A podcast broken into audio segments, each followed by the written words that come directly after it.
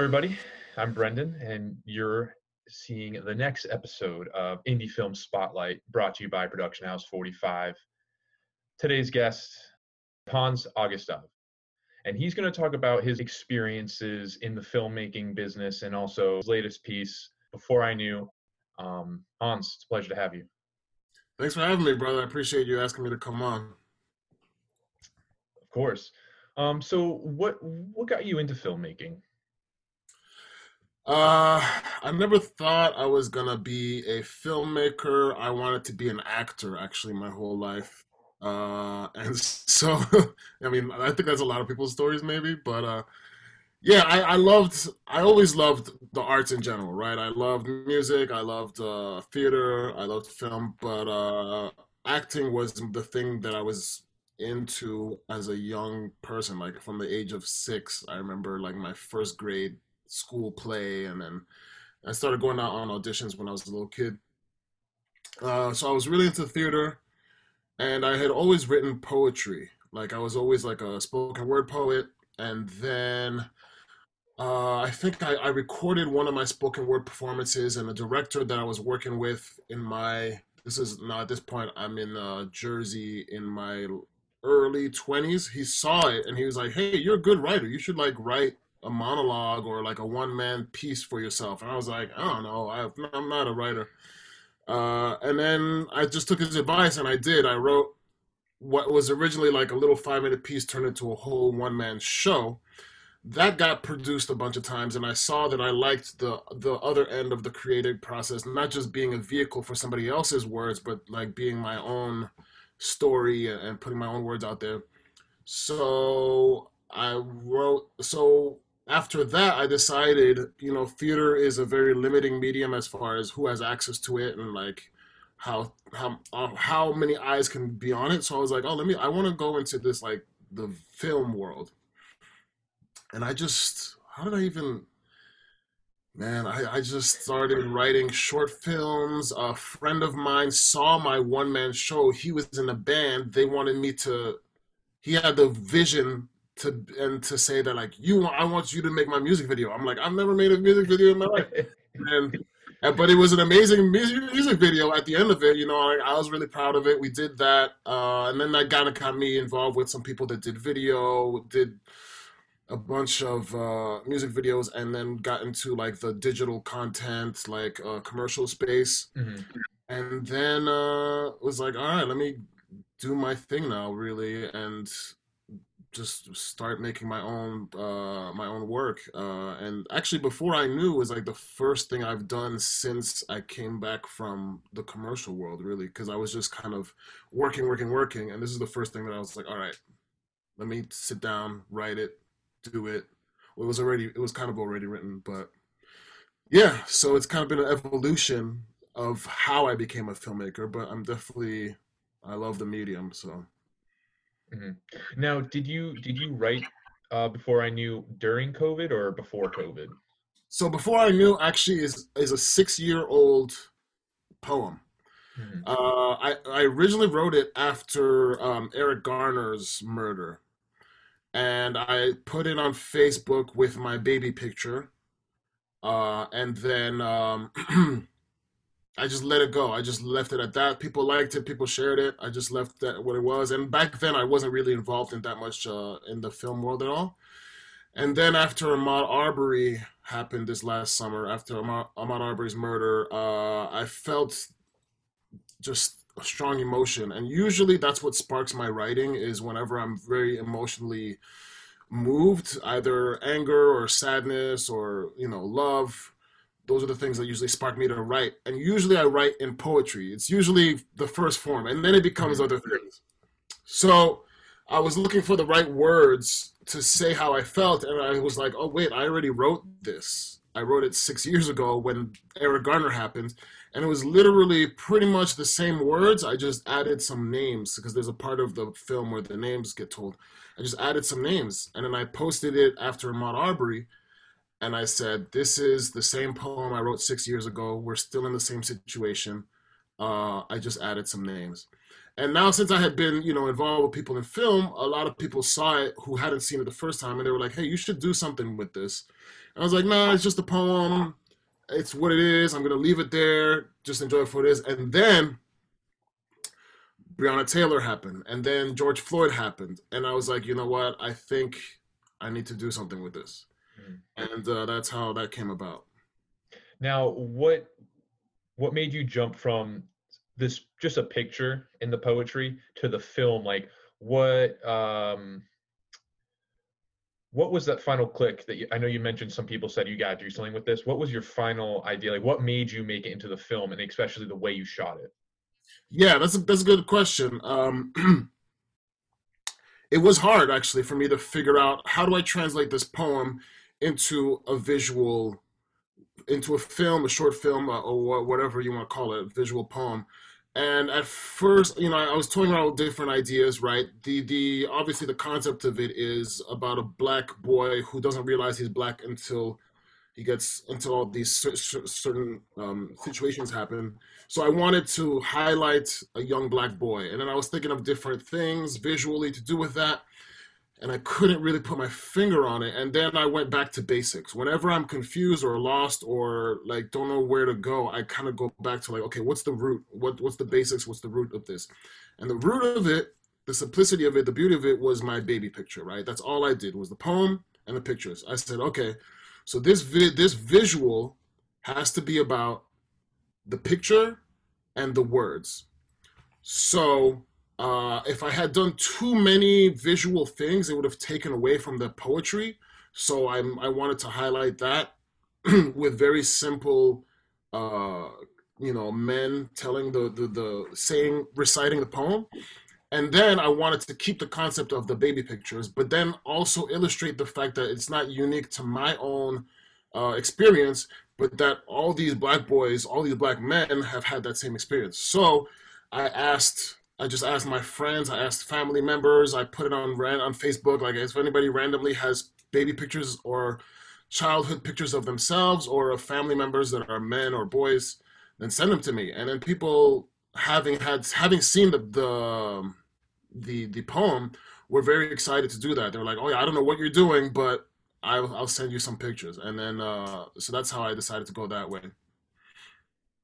Yeah, I mean it's a, it's a very powerful um, visually and also with the poetry. I mean, um, the words speak louder than the picture, but the way you developed both each individual um, person speaking it from the heart it really it just it, it blew me away.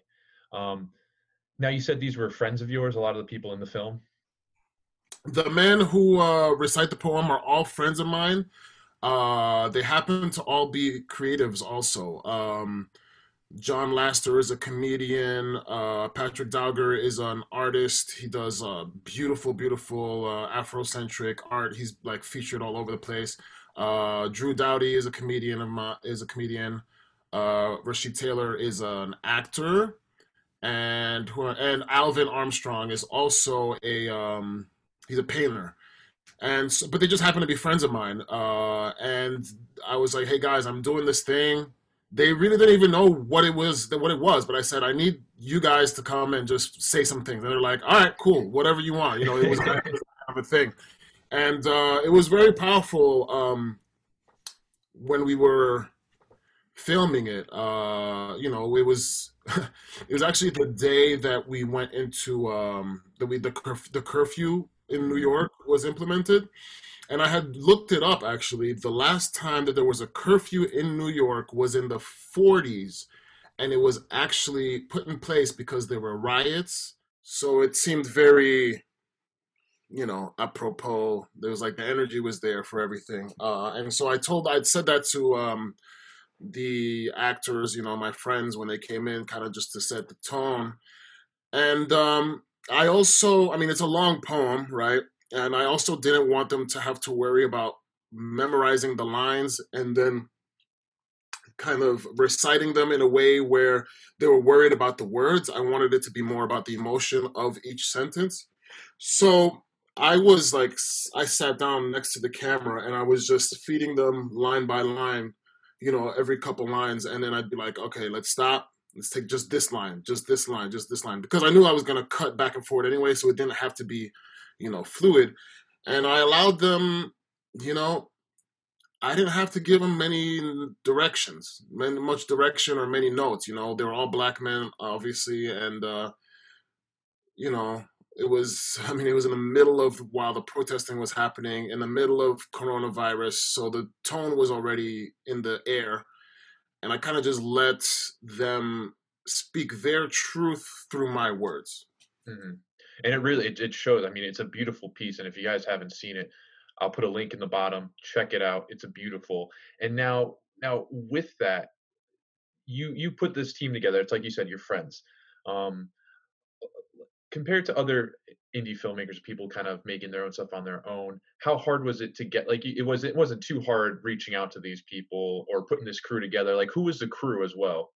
Okay, so um, the crew actually um, are fr- are people that I've worked on other sets on on other sets with. You know, like I think, you know, a lot of. Uh,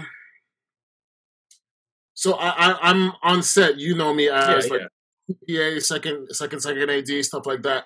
And a lot of people say like, don't don't become an AD because you won't become a director. But like honestly, yeah. my because I'm on set with crew, I feel like I have a different connection than someone who's trying to direct and who has never worked on set as a as a crew member. Mm-hmm. So like I have sound people that I know. I have gaffers, I have grips, I have uh, cameramen, I have PAs that I just know from relationships on set and who I've you know who I know are trying to make it also. And so I just started. I hit up um, Alex was the DP. I had he's he actually actually worked on a on a what was it a feature that we were working on and he was gaffing and we just got to talking and he was like yeah you mm-hmm. know i'm actually i'm actually a camera guy. I'm actually a dp but you know i gaff for money. And i was like oh let me check out your stuff. And i saw his stuff. It was beautiful. And i was like in that moment which was way before i knew i was going to do this i was like we're going to work together you know like I, we're going to work together. I you know we're going to help each other out you, you what you do is great. So that was my DP, you know, and he just he saw the poem again and he was like, "Oh, I'm so honored that you would ask me to be the one who shot this," you know, and he did it for free. Um, my sound guy, again, someone who I worked with on set a couple times, just a cool Paul Paul um, Gibbeck. Was Gibbeck or Gibbeck? I've never actually asked him how to pronounce his last name, but but Paul, he's my boy, you know. Like he was he saw me coming in as a PA and he gave me some really good advice as a PA because he saw how I worked and he's like, listen, man, I know you're a PA. I don't know what you want to do, but don't tell people you're a PA. he's like, just because they're only going to see you as a PA. Like, you know, whatever you want to do, tell people that's what you are. And he always always had my back. And I was like, yo, Paul, I, you're a great sound dude. I knew of his work and we were cool. And he was like, yeah, man, please, what, what do you want?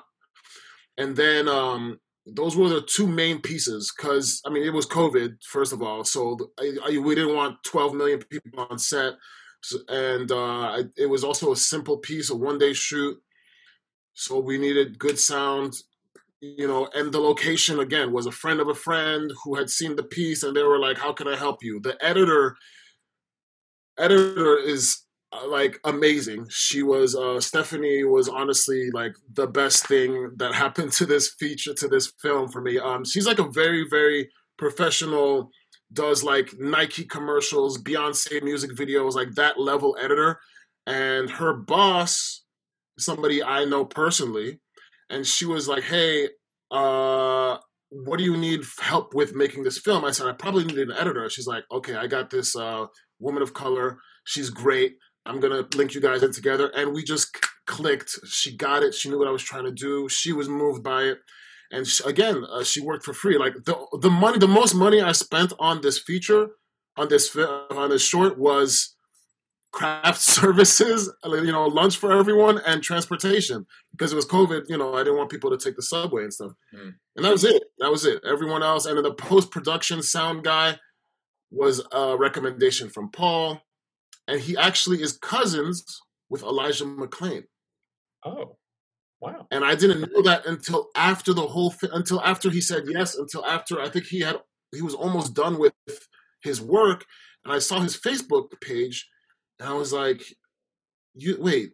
because he said, "Oh, my cousin Elijah is going through the," and you know, and I, and I was like, "Wait, your cousin is Elijah McClain?" He's like, "Yeah," and he never told me that. He had told me like, "Oh, my cousin actually was involved in a case where there was um police."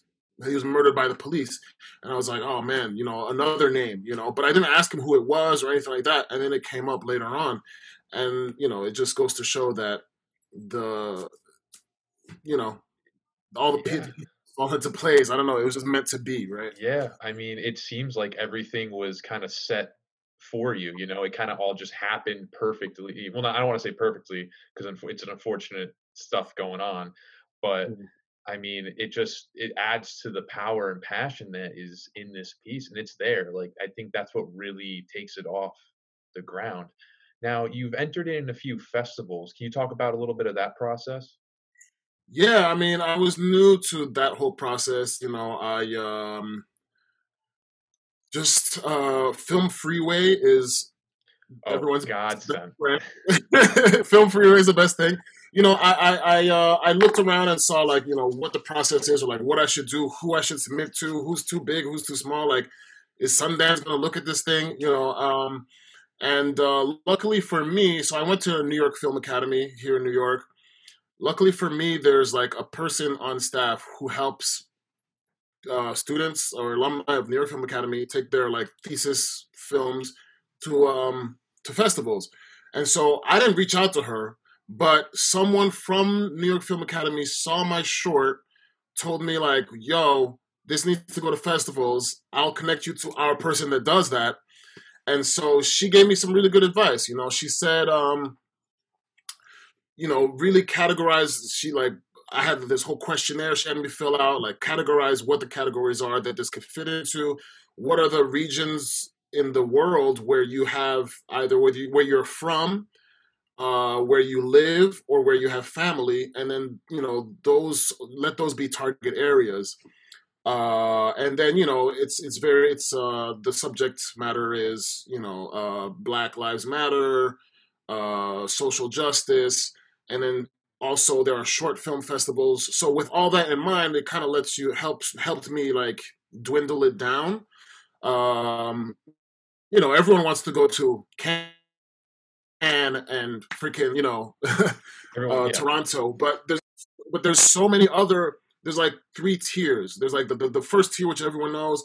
There's second tier, which are good, uh, and that have less maybe um, popularity, but are still very valid. And there's third tier, which are like more regional, but that also help just for the like the the the the uh like sellability of your of your of your project you know that uh, that a, a lot of she said a lot of people who are first coming into the industry who are you know their first films and stuff like should really concentrate on those small regional ones that give you kind of like the name and that allow you to say like oh i was in these festivals and then there's also a lot of bullshit there's a lot of there is.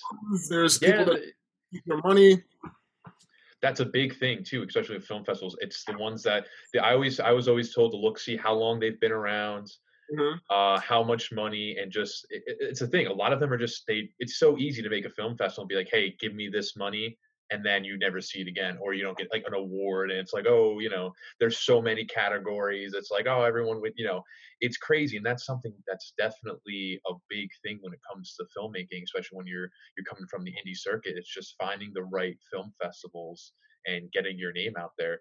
The big thing everyone thinks, you know, let's rapid fire into all these different festivals, you know, the more the merrier, but they don't realize how much money it costs for each like just for one category i know from um, entering some of our films it's like 50 bucks 60 bucks depending on if it's late or not you know it's like 70 bucks if it's late or early you know you got you always try to jump on those early bird stuff but a lot of the time you know if you're not on film three freeway looking at this stuff or getting notifications you don't know on the stuff but like, again like you said film freeway is definitely a, t- a great tool so if you guys aren't using that already check it out it's free you get to make an account and from that account you can actually upload your projects and just makes everything so much easier and so much simple um and i believe they have like a gold account where you get like some money off or something but yeah I, I if you're gonna submit to a lot of festivals get the gold account because it, it adds up it, it, it the, the- does. the discount is definitely worth it. I mean i think just from we entered like five, one film to like five different film festivals under a few categories, and it was close to like 250, 300 just for like those few. And then we were aiming just for the lower ones. I mean, there are some that are like it, it's like a hundred bucks just to enter, and like they might not even see your piece. I mean, unfortunately, we didn't make it into any of those. That's you know, two hundred dollars gone. Yeah. Um, and think, I mean, there's three of us in production house, 45. So it's, you know, it makes things a little easier. But for you, I mean, you funded the whole thing yourself. And like you said, a lot of the money went towards crafty and, you know, getting your, your, your people there. Yeah. And it's uh another aspect that people don't realize that it's not just a, that day of shooting. It's what comes afterwards. Yeah, that's why uh, most you know bigger budgets or you know when you have a line producer and all that, they they take into consideration if when you're raising money to raise money for marketing and film festivals because that's a that's a thing and uh, luckily for me enough people you know some people saw the the short and i just did a gofundme i was like mm-hmm. i'm trying to raise a thousand dollars to send this festival to, to as many festivals as possible and i raised two thousand dollars actually in like a, a day it was like wow. yeah um, so you know, don't be afraid to ask. Definitely think of that before the film. Like that's part of the budget. Is like uh, we want to send this to film festivals if that's what you want to do. You know, if you're not, then don't worry about it. But it's a thing. It's definitely a thing. Yeah, I mean, like I said, that's a very that's like one of the last things you think about. You're like, all right, we shot this. All right, let's enter it to some film festivals, and then that's a whole nother basically budget you didn't even think of. Um, so definitely that's definitely a tip. You know, make sure you guys keep that in uh, the back burner, you know, especially when in pre production. So just so you know, especially if you're trying to raise money, I mean, a lot of the time it's coming out of your own pocket. I mean, a lot of all of our shorts that we have done have either been for free or out of pocket, you know. Um, that's a big thing, uh, especially, you know, I, I, feel like the outreach that you got, I mean, I, I saw the GoFundMe you posted and it was, it was just incredible the amount of people that you know has donated like you said in a few days you've gotten two thousand dollars yeah you know it's crazy yeah. like it's definitely a tool you know go fund i know a lot of people are scared to crowd fund because you know it's a lot of times it's, it's your friends and family and especially being a filmmaker any artist really it's like hey go check out my song you know well uh, hey go check out my film can you donate some money um but i mean like at the end of the day you know, if you believe in your project that much mm-hmm. and what you want to do, like that's that's how this industry is. The ma- major budget, you know, four hundred million dollar projects, like there's always asking for money involved. So get used to asking for money. This is what it's gonna be. You're never gonna be always able to pay out of your own pocket unless you want to like drive yourself crazy.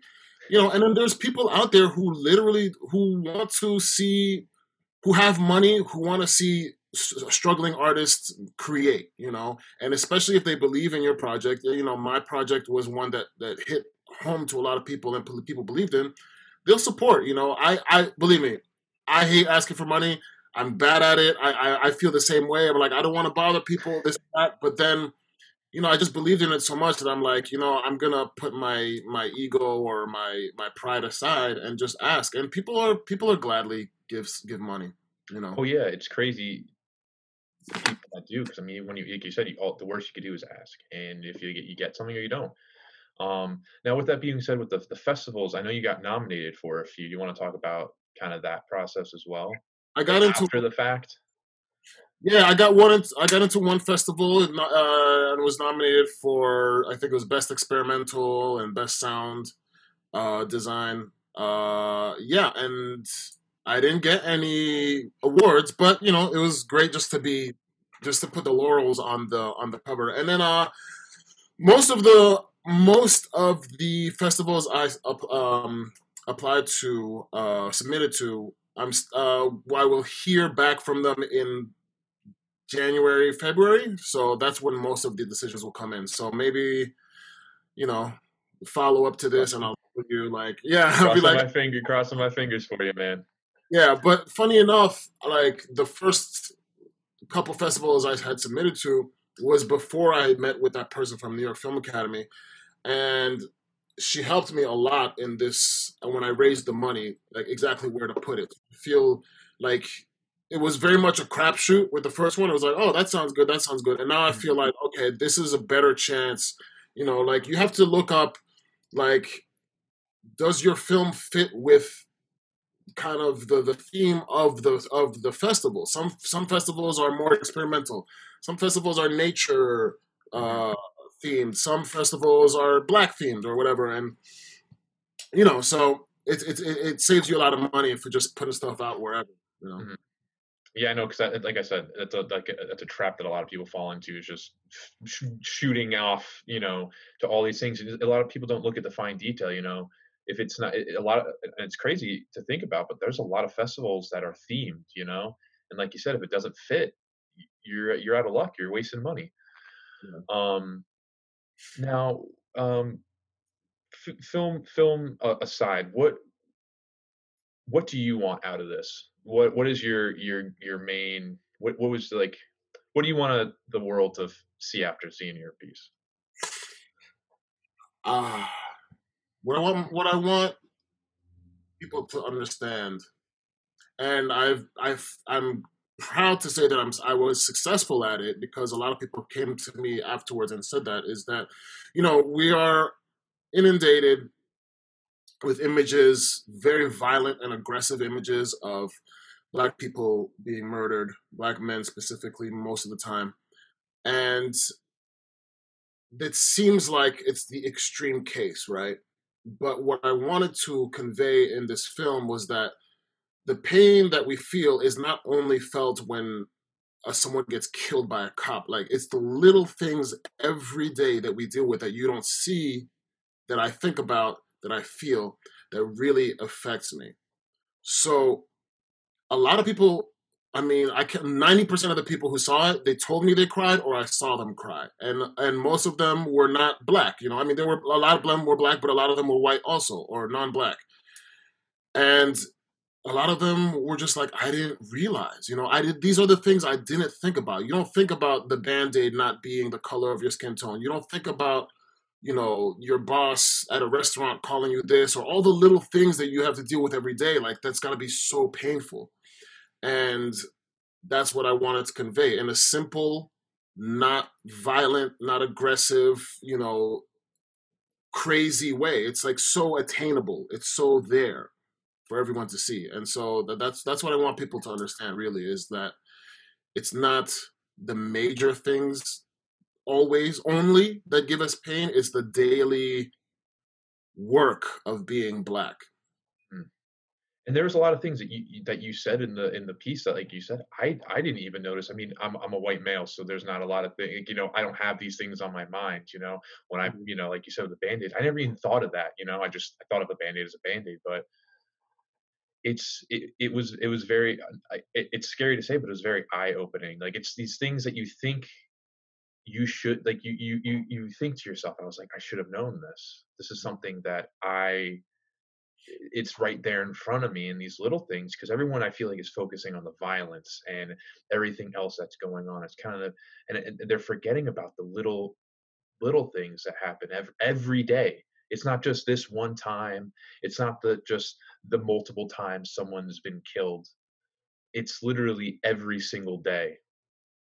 Yeah. black men and women face these and it's it's it's it's crazy and i really like your your piece i think opened not just my eyes but a lot of people's eyes and i think that's what's so powerful about it. I mean it was I, I don't I even know how to explain it because it was just it was very moving and i i think I'm hoping this goes. I mean, I hope to see it at Sundance, or, you know, some some big festival. Because like like we were talking before this, you said some people in London were even seeing it. You know, it's it's getting yeah. it's getting out there. Yeah, yeah, definitely, definitely getting out there. I, I, I, you know, I didn't do it. I actually didn't do this project for the festivals, and which you know I released it online, which is a kind of a faux pas when you want to get into the bigger festivals. They don't want it online at all, so that kind of eliminated me from that. But I really wasn't going for that. Mm-hmm. But you know, we looked at the rules and this and that, and like there's some festivals that you can it works out if it's like a web thing, and so there's there's ways around it. But uh, you know, I just have a feeling the one right person is gonna see it to have it be shown seemed for everybody. The the goal of the thing was just to have it be seen by as many people as possible. It wasn't to get any kind of accolade or mm-hmm. recognition or anything. Yeah. I mean, yeah.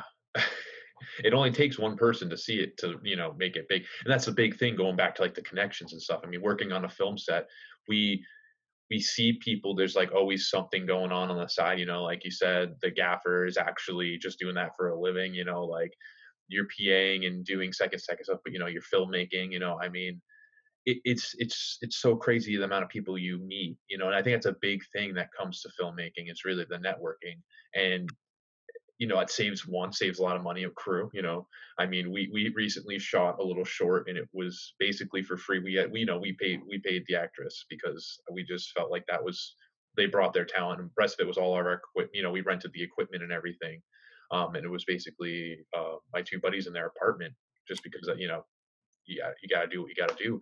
Mm. But it's it's it's just crazy the amount of networking and just people you meet every day um, and that's a big thing. That's a big thing.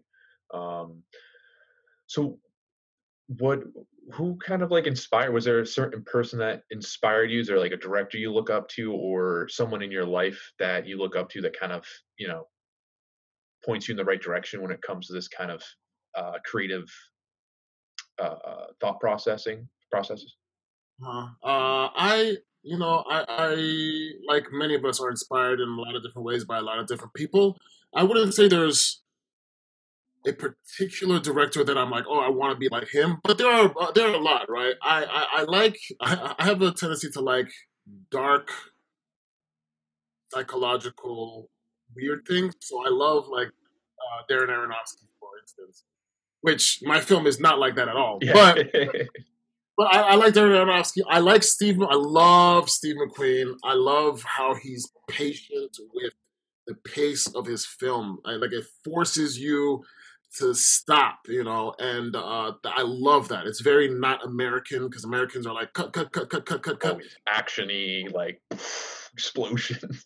I love that he holds the. I just he holds it there, and you know, some people can't stand it, or you know, or aren't impatient for it, but there's a reason for it, you know. And um, I, uh, uh, Michel Gondry is great. Um, and I mean Spike Lee, classic. Uh, of course, you know uh, he's like the pioneer for the modern black filmmaker. I feel like. Um, yeah, I think those are majors, the major ones for me. Um, let's see. What was I going to ask next? Oh, Charles Burnett too. Oh, Charles oh, Charles Burnett. Burnett great, great, great. He's all, he's also very good at uh, kind of just showing you humans without it being feeling like a film. You know what I'm saying? It's just like very simple. You know. Now, now with COVID and um, kind of all the shutdowns and everything, you know, we I haven't been on, I haven't stepped foot on a set since March 14th or 15th actually the day it shut down uh, i was i was working a gig and it was like day two and then they were like hey we're getting shut down for two weeks. Well, then we knew it was two weeks. Now it's like eight months now. I can't believe i'm looking back at that and i'm like oh you're really thinking we're going to be back in two weeks uh, yeah but the production i was on they were like okay so we're, we're shutting down but we'll be back like just pretend we'll be back wednesday we'll, we'll, we'll, we'll be back wednesday and then even then i was like I don't think we're gonna be back on Wednesday. This was Friday that we shut down. Uh, yep, now, same. Eight months later, it was it was Friday. I think uh, whatever. I think it was. It must have been the fifteenth or the day before, but it was Friday because I remember we were getting ready to go into a weekend. I was um, actually unit PAing in the city, and I remember me and the other unit PA. We picked up the fans. We picked up all the all the all the like cleaning supplies, all the stuff that we'll need for the year or for the, the shoot and I was and we're like yeah this is awesome I can't wait you know I was he was a buddy who actually I worked on on a HBO gig and he was he was a unit PA there so I would you know I talked to him every day we were really good friends so I was, I was like yes I get to see you know you know you, you know when you get on a job and you notice it's like oh you're working with a lot of old friends you're like oh this is gonna be great yeah. um the food, you know, food is bomb. So you're sitting, I'm sitting there, I'm like, all right, I'm ready to, you know, I was, you know, it was right after the hiatus of the holidays and everyone, you know, trying to finally getting back. You know, it's like, all right, I finally landed that job after the holidays. Like, things are going to start picking up. And I remember them. I remember my one friend was like, "Oh, we're going dark," and I was like, "Oh my god!" And they're they were like, we were on, um, we were in the um, right next to the Broadway stages. So like, you know, when things when people in there shut down, we're like, all right, that's right next door. So we're like, and then we shut down and then my buddy's like oh my other buddy's like oh we're still going and like they like want one more day and they're like yeah we're not it was like the weekend and they're like yeah we're not we're not coming back and then like all of new york filming stopped and then all in the country stopped and it was just crazy i was like i didn't think it was going to be real like i was like what do you mean there's no filming i'm like yeah. wow there, there's going to be no new new stuff you know yeah yeah but you know it's funny, right? If we weren't in shutdown, I don't know if I would have made before I knew, right? I mean, mm.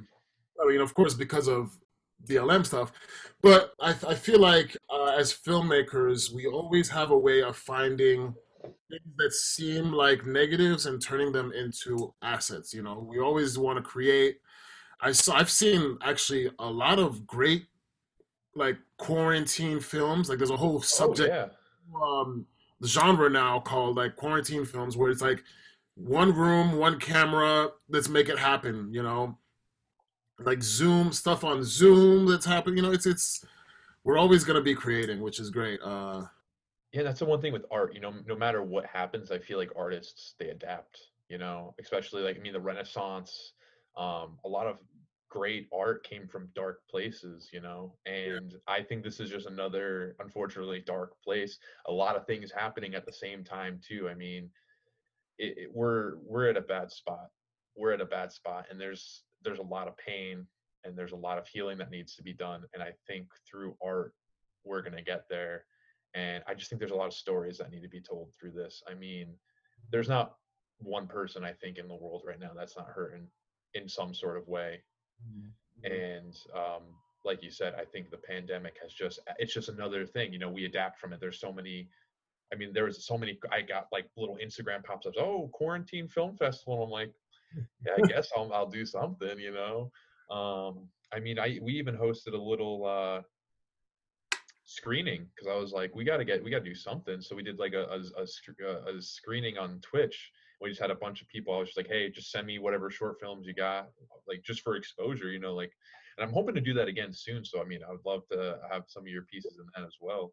Yeah, but, man. Um, I mean, our, I, I mean, the big thing is just getting people's names out there, and I think this is a perfect time because, like, for you, like you were saying, we were working. You know, I was working all of 2019.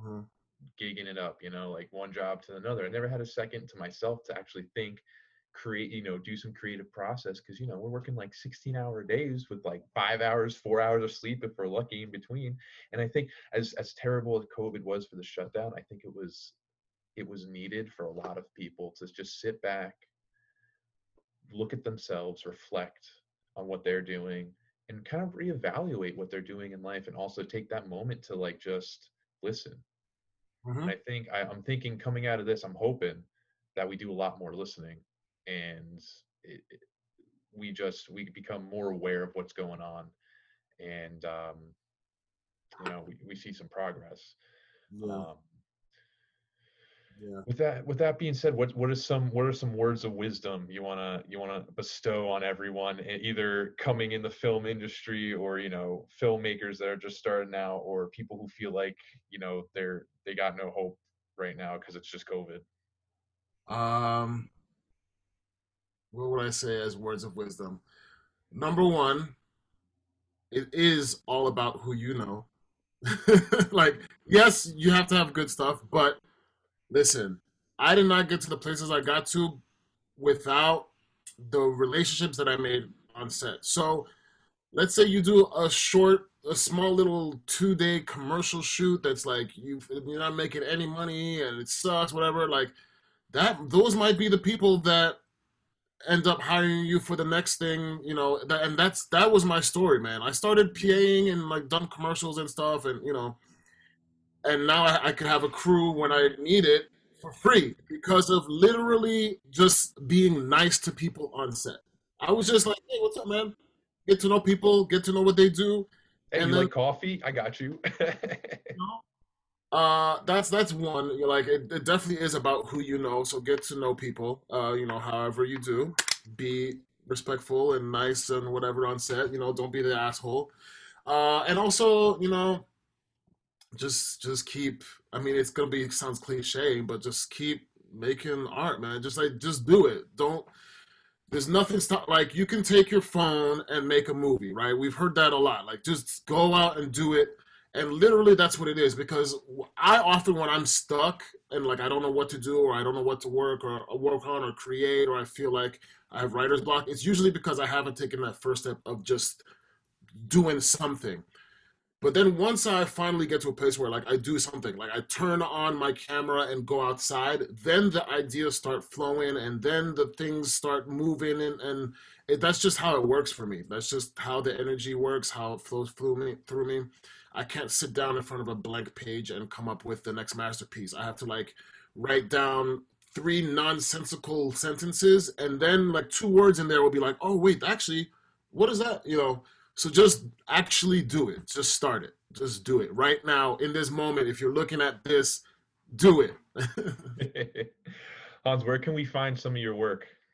Uh, I oh sorry, I have some stuff on my Vimeo, so vimeo.com backslash Hans Augustave, my full name. Uh, I I'm bad at like the marketing myself, so I have to. I'm building a website. I'm gonna do all that. Uh, I'm currently working on like I'm in post production for this documentary I've been working on for years now. I um I I was just in Denver uh, for this artist residency, and there's a beautiful project that came out of that that I'm editing. Uh, I'm writing a short. I'm writing a feature. So there's a lot coming up, and I'm just I'm happy to be able to do it. Yeah, we'll have links to all of uh, Hans' information in the video below.